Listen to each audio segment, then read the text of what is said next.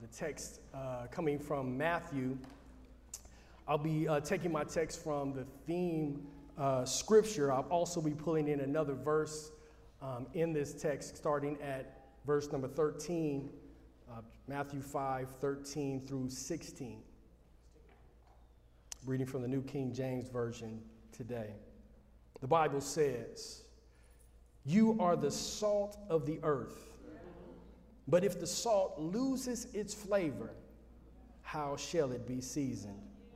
It is then good for nothing but to be thrown out and trampled underfoot by men. You are the light of the world. A city that is set on a hill cannot be hidden. Nor do they light a lamp and put it under a basket, but on a lampstand, and it gives light to all who are in the house. Let your light so shine before men that they may see your good works and glorify your Father in heaven. So, as you prepare to take your seats today, if you'd help me introduce my title for this afternoon's sermonic uh, thoughts by simply saying, You are, you are. So, be. so be. You are, you are. So be. I want to ease into this introduction by informing some that your creation is not a coincidence, that your presence on this planet has purpose. You, you were built for purpose, you were called to a purpose, and you were empowered to carry out that purpose. Because, as one great leader frequently says, great men and women are born at the time they are needed the most. And so, if you are alive at this time, it is because it is your time. Your Creator created you because He knew that there was a contribution that you needed to make in the earth. So, so He customized you in creation with the personality, with the temperament, with the natural abilities, with the tendencies, with the gifts, and yes, even with the attitude you needed to accomplish the assignment that He sent you into the earth to accomplish. If you believe that already, say yes. yes. And I believe the scripture communicates clearly that the call of, of the Christian, the, the result of spiritual formation of discipleship, is that you have an altering impact on the world to change the world. This was God's mission revealed in John 3:16 for God so loved the world, he gave his only begotten Son. And whosoever believes in him will not perish, but will have everlasting life. So the presence and activity of God in the world emanates from God's love for the world. And Jesus was the manifestation of that love to change the world. So, tuning into the time of our text, we find Jesus on the northwestern shores of the Sea of Galilee. The Bible tells us that after Jesus ministers to the needs of the multitudes, he breaks away with his disciples to share the Beatitudes, forming the, the beginning of what has come to be known as the Sermon on the Mount. Having told them through the Beatitudes, Jesus now tells them how they need to function in their identity that has been established through Jesus Christ. And for, for all of us who seek to do the will and work of God, although we know that there is an eternal destination, there is still an impact assignment we must accomplish while we are here. And the way Matthew talks about the impact we are expected to make in the world is through this analogy of Christians being the salt of the earth and Christians being the light of the world. Verse 13, it says, You are the salt of the earth.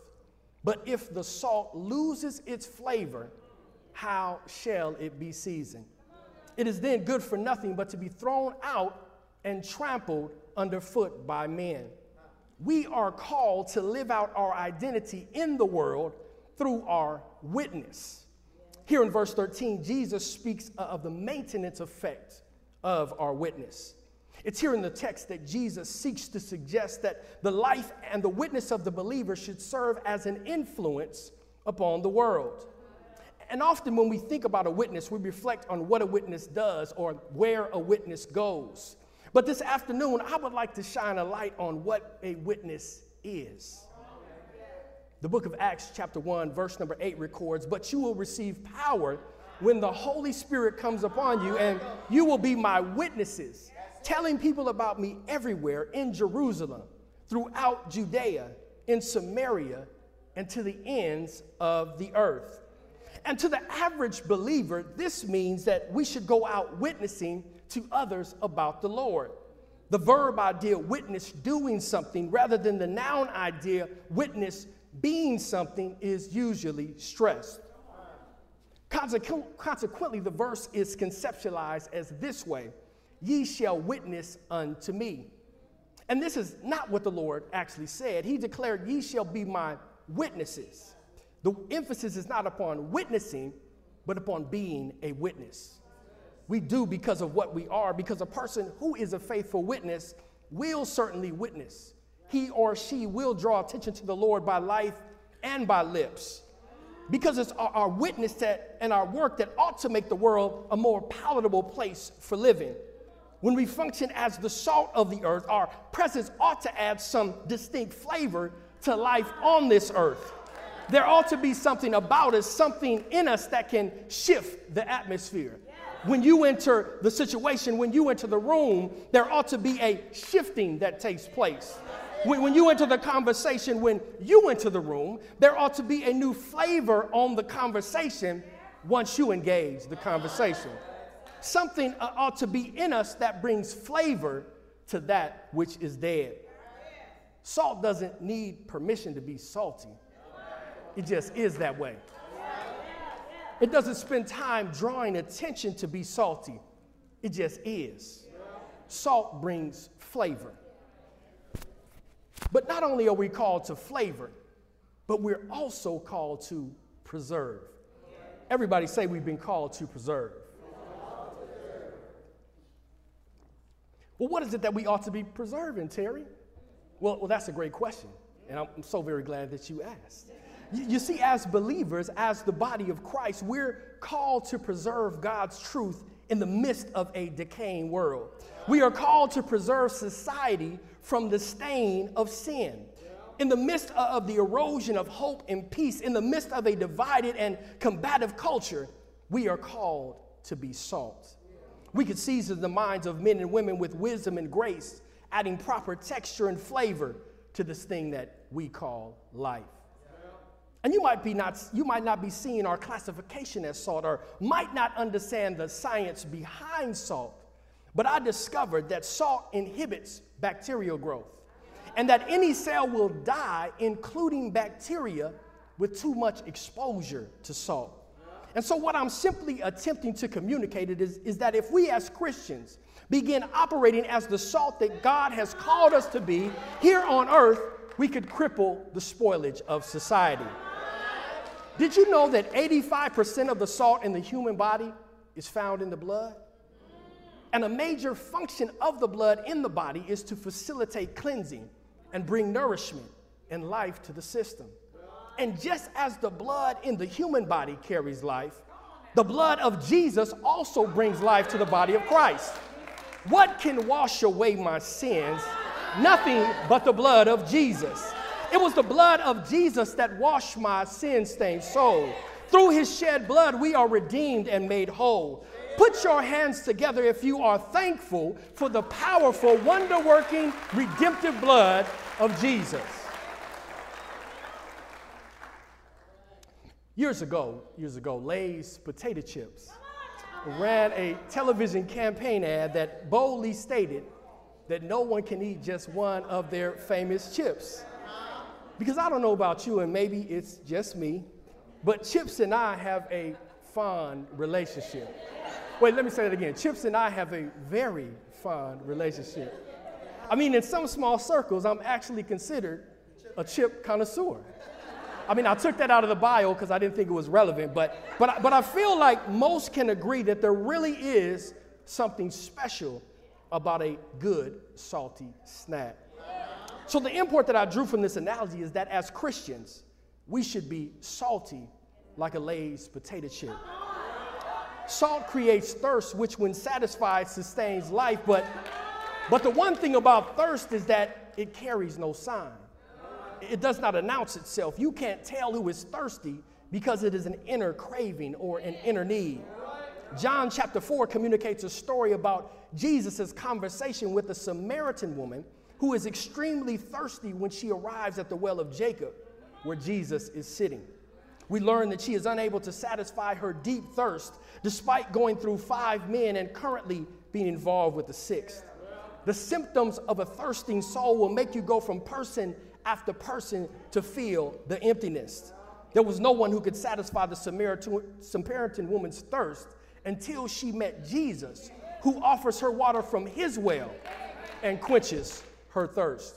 Nothing else in the world will satisfy the ravenous, craving thirst of people other than the water offered through Christ.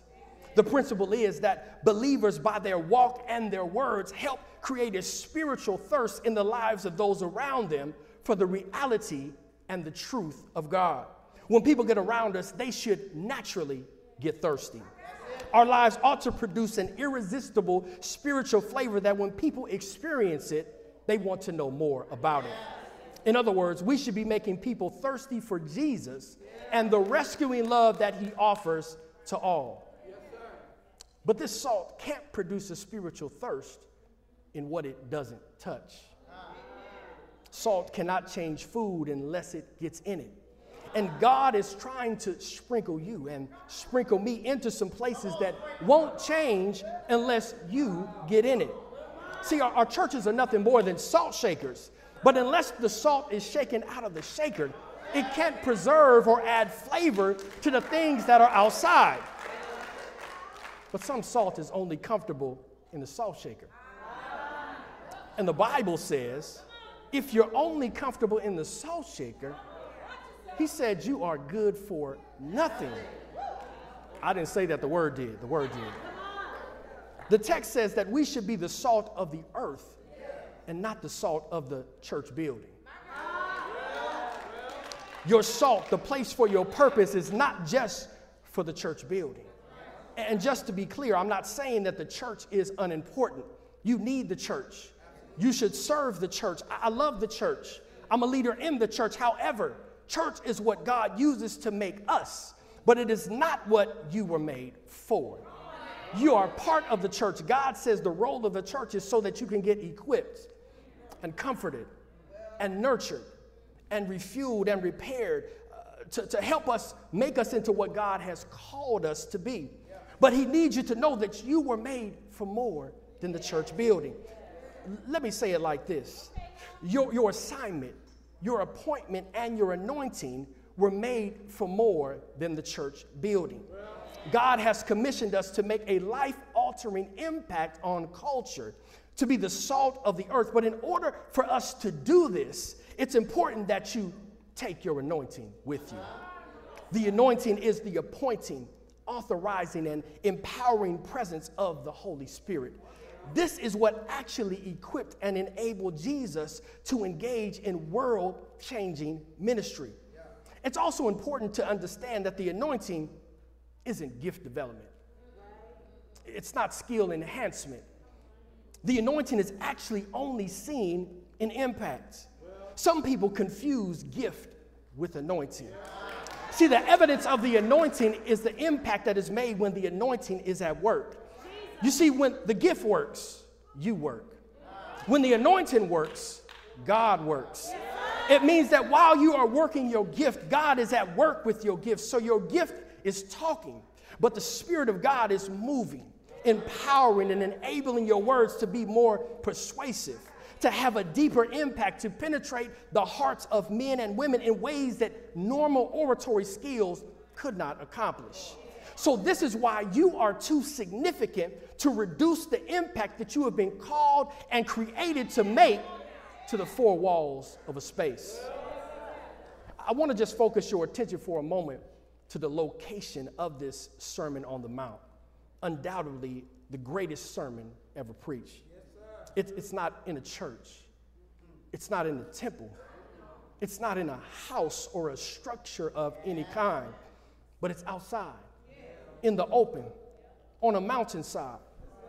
And if you close your eyes, it's not hard to imagine Jesus gesturing with his arms in the great expanse as he preaches these verses. The majority of persons in Scripture who made world changing impact were not people whose roles and responsibilities were relegated to the church. Joseph changed the trajectory of an entire generation. He did not work in the church. Joseph's gift worked in a jail. Daniel did not work in the church. Nehemiah did not work in the church. Shadrach, Meshach, and Abednego did not work in the church. But wherever they went, they demonstrated salt and light impact to be the church and not just to have church. And I believe Jesus is talking to his church, a church that should make its home not in the confines of a beautiful building, but in the brokenness of the world outside it. It's not the church that has a mission of salvation to fulfill in the world, but it is the mission of the Son and the Spirit through the Father that includes the church, creating church along the way. We can have church in buildings, but we can only be the church in the world. In, church, we get to sing about God's greatness, but in the world, we get to demonstrate God's greatness. In the church, we get to talk about God's love, but in the world, we get to display God's love. In the church, we get to verbally proclaim the gospel, but in the earth, we get to visibly demonstrate the gospel of an ever loving, ever living, unchangeable, omnipotent. Won't He do it, God, that can change your life? Do I have any witnesses in the building to testify to a God that can change your life? Put your hands together and give the Lord some praise.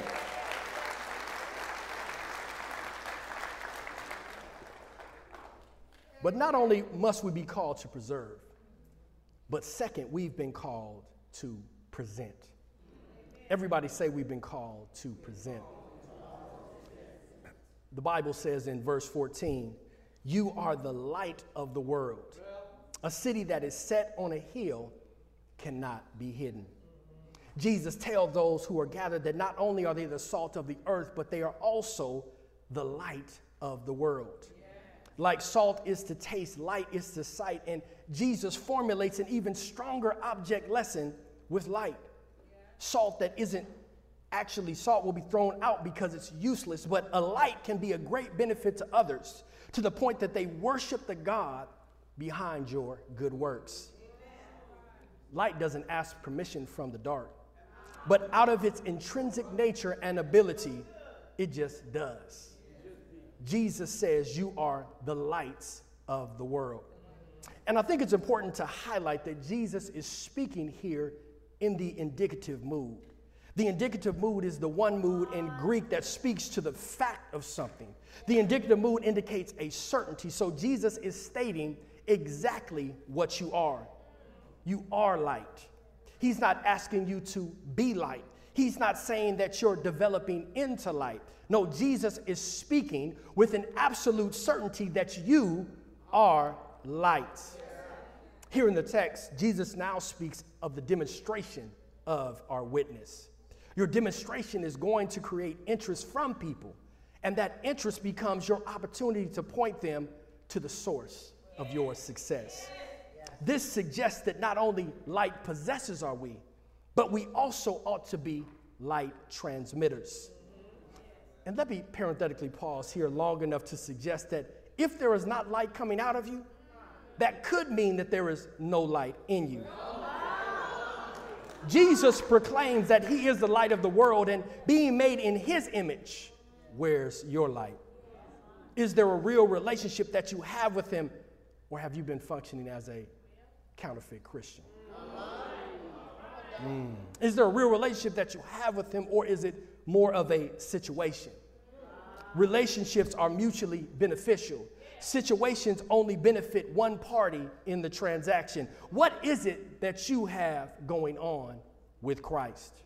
We're called to present ourselves to shine in order that light might guide the lost. We're called to shine because the only sermon that somebody in our life might see is the life that you and I live.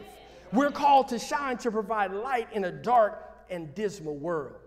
And they will know we are Christians, not by how epic our worship is, not by how many scriptures you can quote, but they will know we are Christians by our love. Do you believe that this morning, this afternoon?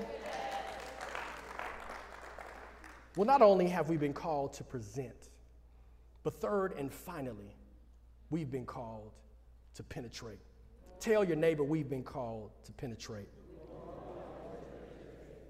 The Bible says in verse 16, Let your light so shine before men that they may see your good works and glorify your Father in heaven. Here in the text, Jesus now speaks of the consequence of our witness. The intent of living holy isn't necessarily to win men over or to convince mankind as the Pharisees sought to do, but the point and the purpose of our good works, of our behavior, of our standards and our standings is to lead people to the place where God and God alone is glorified. The Christian life should be an ocular demonstration, a visible representation of Christ. One must show your faith or witness in action as demonstration for all to see, so that those seeing the witness can be brought to faith. And then, praise God. The good works that you do are really Christ working in you, with you, and through you. And since it's God working in us, with us, and through us, should it not be God that gets the glory? The good works with the right spirit have the power to penetrate the hearts and minds of people, leading them to see God in you and then glorifying God for you. But in order for this to happen, we as Christians have to be the activity of God in the world.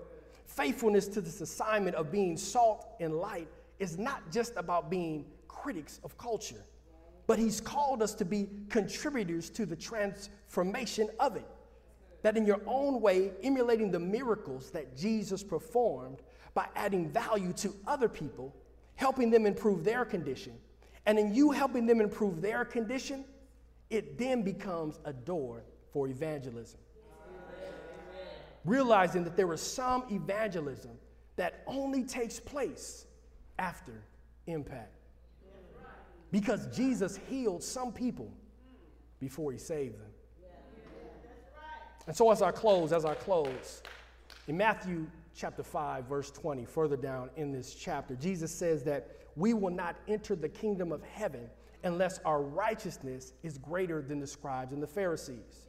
And if we mistakenly isolate on this statement, we might think that Jesus is preaching a works righteousness. But what he is actually doing is completing the imagery of salt and light. Unless we be what we are, salt and light people in his kingdom, then we are not actually people in his kingdom. We are not called human doings, but we are called human beings. And there are future generations waiting for your impact influence if you're going to be salt and light. So, so my challenge this afternoon, my prayer this afternoon, is that we would live and that we would speak and that we would love in such a penetrating way that God and God alone is glorified. We aren't called to save the world, but we are called to make a difference. We can't do everything, but we can do something. And what we can do, we should do that because that's what being salt and light is really all about. You are, so be. Come on, put your hands together.